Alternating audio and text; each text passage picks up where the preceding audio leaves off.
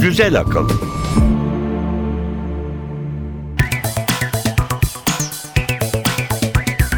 Merhaba Türkiye, merhaba Elif Yılmaz. Merhaba İnan Aran. Güzel Akıl bölüm 11 başlıyor. Bakalım bu hafta neler oldu, biz nelerden bahsedeceğiz? Tanıtımımızı dinleyelim önce. Güzel akılda bu hafta. Neandertallere ne oldu? Yeryüzünden silinmelerinin sebebi doğa mı yoksa insan mı?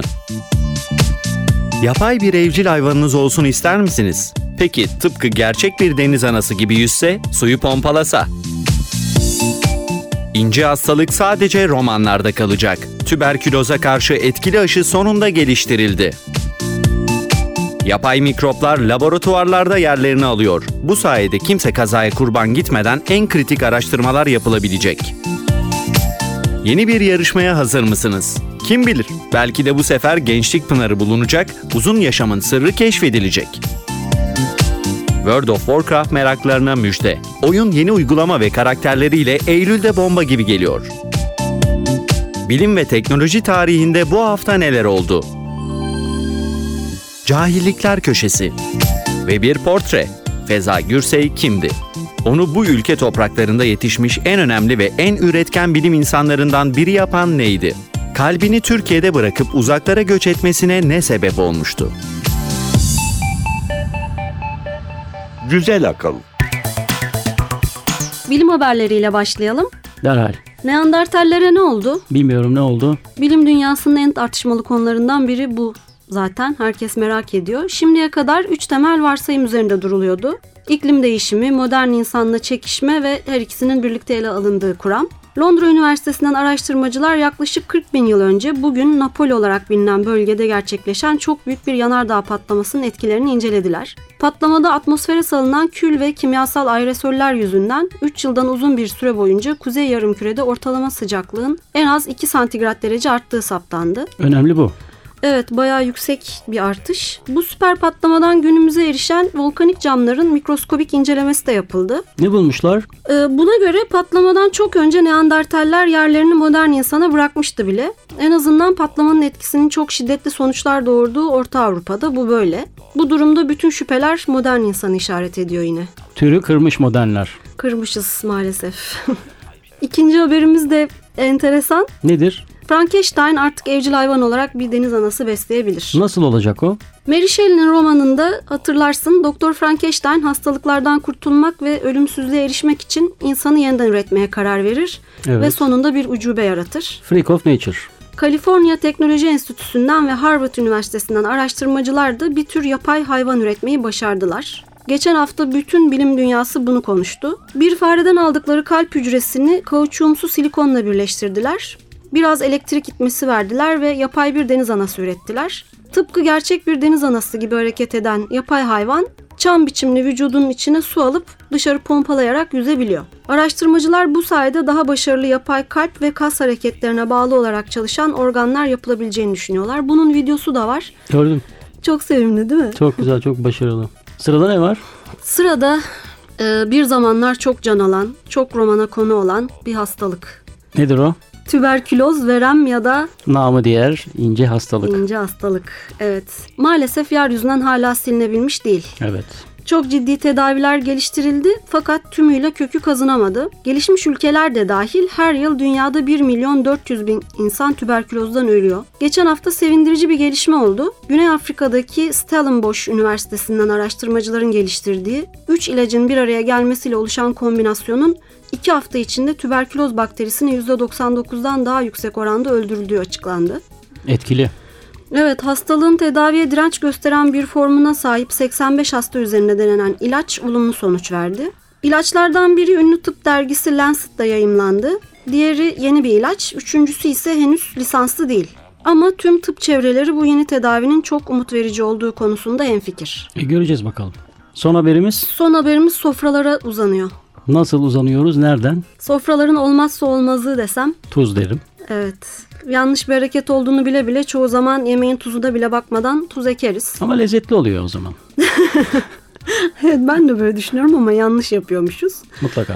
Ve Dünya Kanser Araştırma Vakfı'nın araştırması bu yanlış davranışı gözümüze sokan bir araştırmanın sonuçlarını yayımladı. Dinleyelim. Buna göre daha az tuz daha düşük mide kanserine yakalanma olasılığı demek. Tuzun olumsuz etkileri belli. Yüksek tansiyon, kalp hastalıkları, felç ve tabii mide kanseri. Araştırmaya göre izin verilen miktar günde 6 gram. Yani bir çay kaşığı kadar. Ama ortalama tüketim 8,6 gramın üzerinde.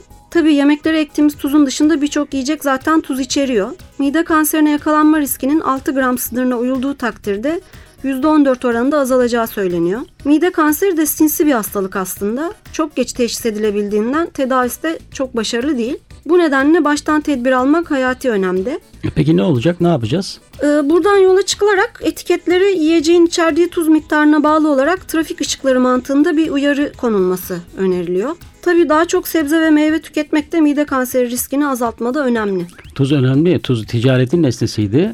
Uzunca bir tarihi var. E, adam akıllı yazılmadı ama tuzla ödeme yapılırdı. Maaşa İngilizce salary deniyor. Satışa sales deniyor. Askere soldier deniyor. Bu konuyu da hatırlatıp İngilizce tuz kelimesi evet salttan Evet. türetilmiş sözcükler çok güzelmiş. hemen bir müzik arası verelim. Kabus Kerim'den dinleyelim. The Dawn. Cemal, ben Kadir. Deli Kadir ulan! Kerim'i arıyorum. Evini terk etti. Anlıyorsun değil mi? Paraya kıy bul onu. İstiyorum. İstiyorum.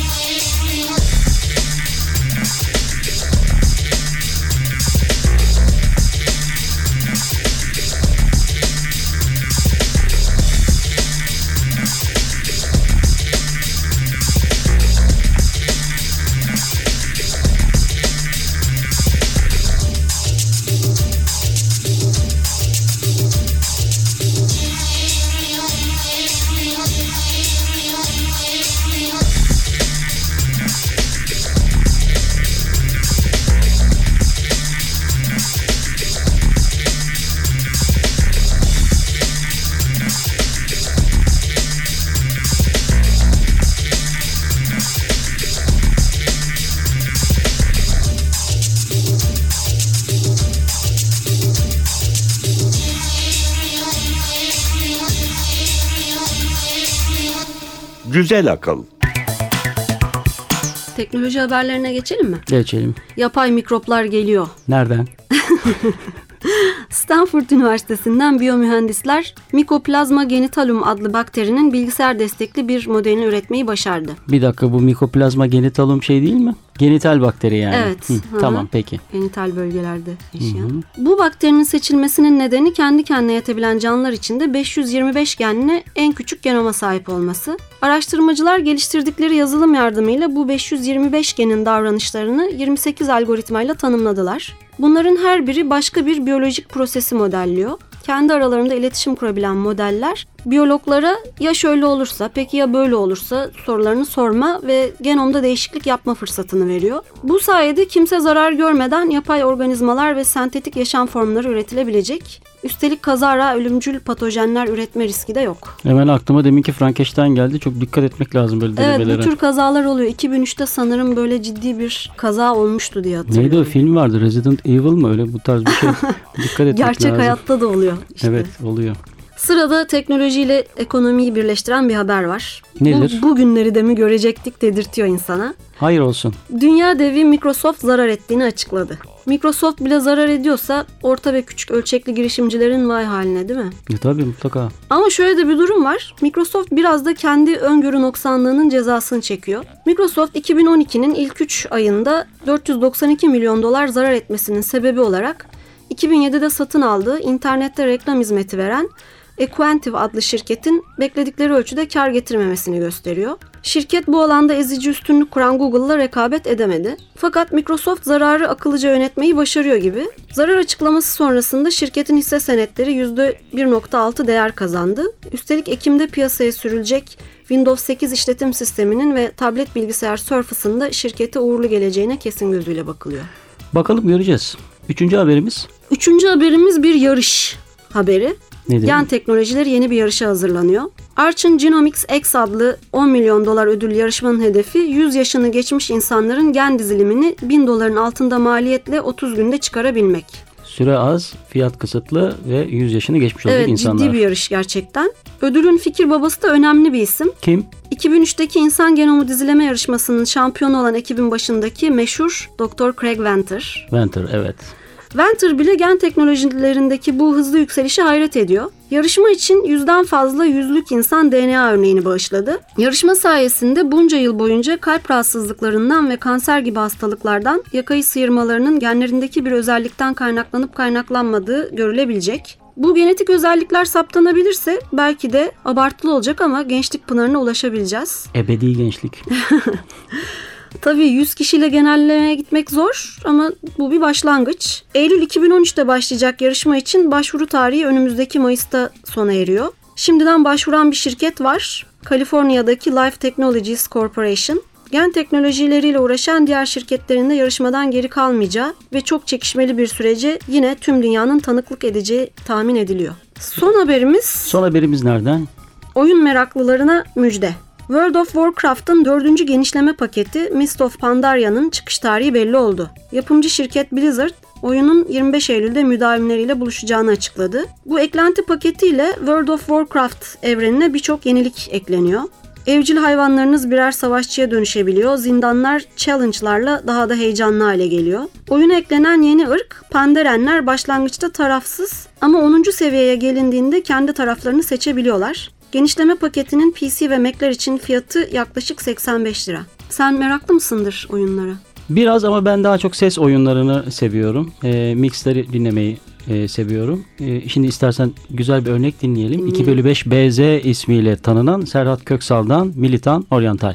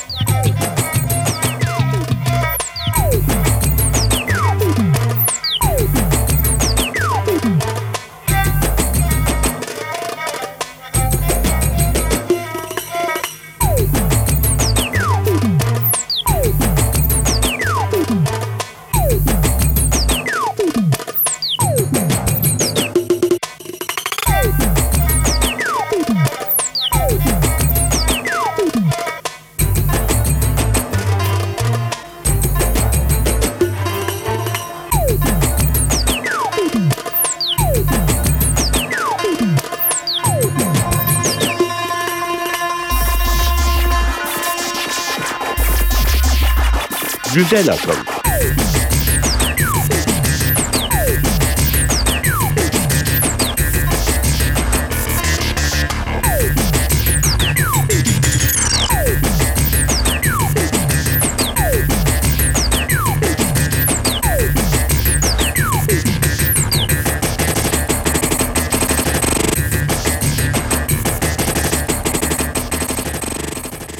Güzel akıl. Bilim ve teknoloji tarihine göz atalım. Bilim tarihinde bu hafta.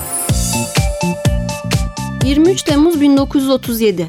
Yale Üniversitesi'nden araştırmacılar hipofiz hormonunu yalıttıklarını duyurdular. Beyin tabanında bezelye büyüklüğünde bir çıkıntı şeklindeki hipofiz bezi tüm iç salgı bezlerini denetleyerek vücudun sürekli kendi dengesine gelmesini sağlar. Büyüme hormonu ve su dengesi de hipofiz hormonunun denetimindedir. 24 Temmuz 1911 Amerikalı Hiram Bingham bugünkü adıyla kayıp şehir Machu Picchu'yu buldu. Son İnka kralının İspanyol istilacılarından saklandığı yer olarak kabul edilen Machu Picchu, saklı kent, 1913'te National Geographic dergisinde kapak olmuş ve tüm dünyanın dikkatini çekmişti. 25 Temmuz 1978. İlk tüp bebek Louise Joy Brown İngiltere Oldham'da doğdu. Minik Louise Joy'un annesi Dr. Robert Stipto ve Robert Edwards tarafından geliştirilen yapay döllenme yoluyla hamile kaldı. Bebek 2 kilo 600 gram ağırlığında sağlıklı olarak dünyaya geldi. 21 yaşına geldiğinde tüm dünyada kendisi gibi yapay döllenmeyle doğan 300 bin bebek vardı. Louise Joy şu anda Bristol'da hemşirelik yapıyor.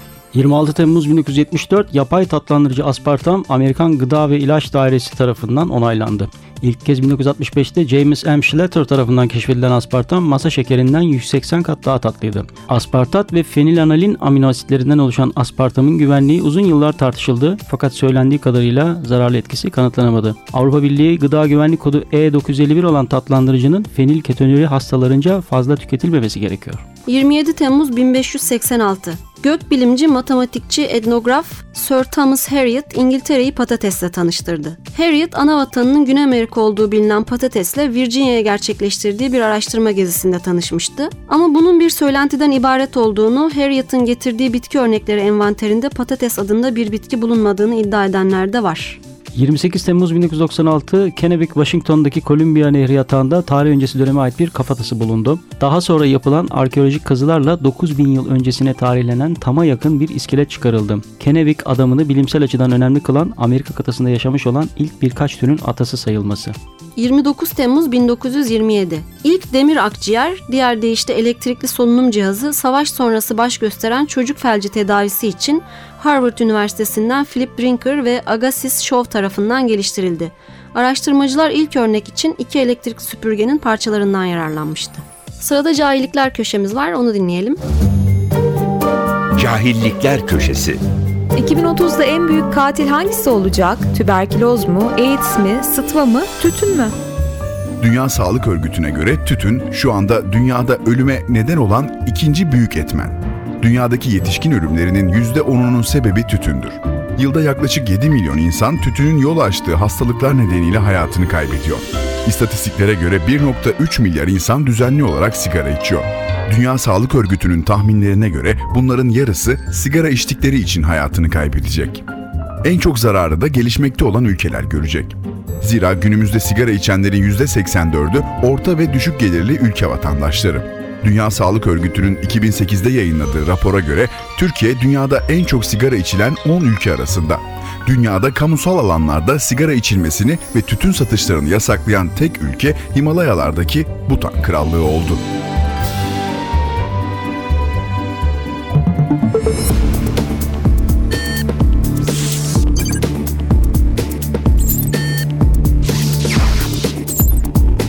Güzel Akıl devam edecek.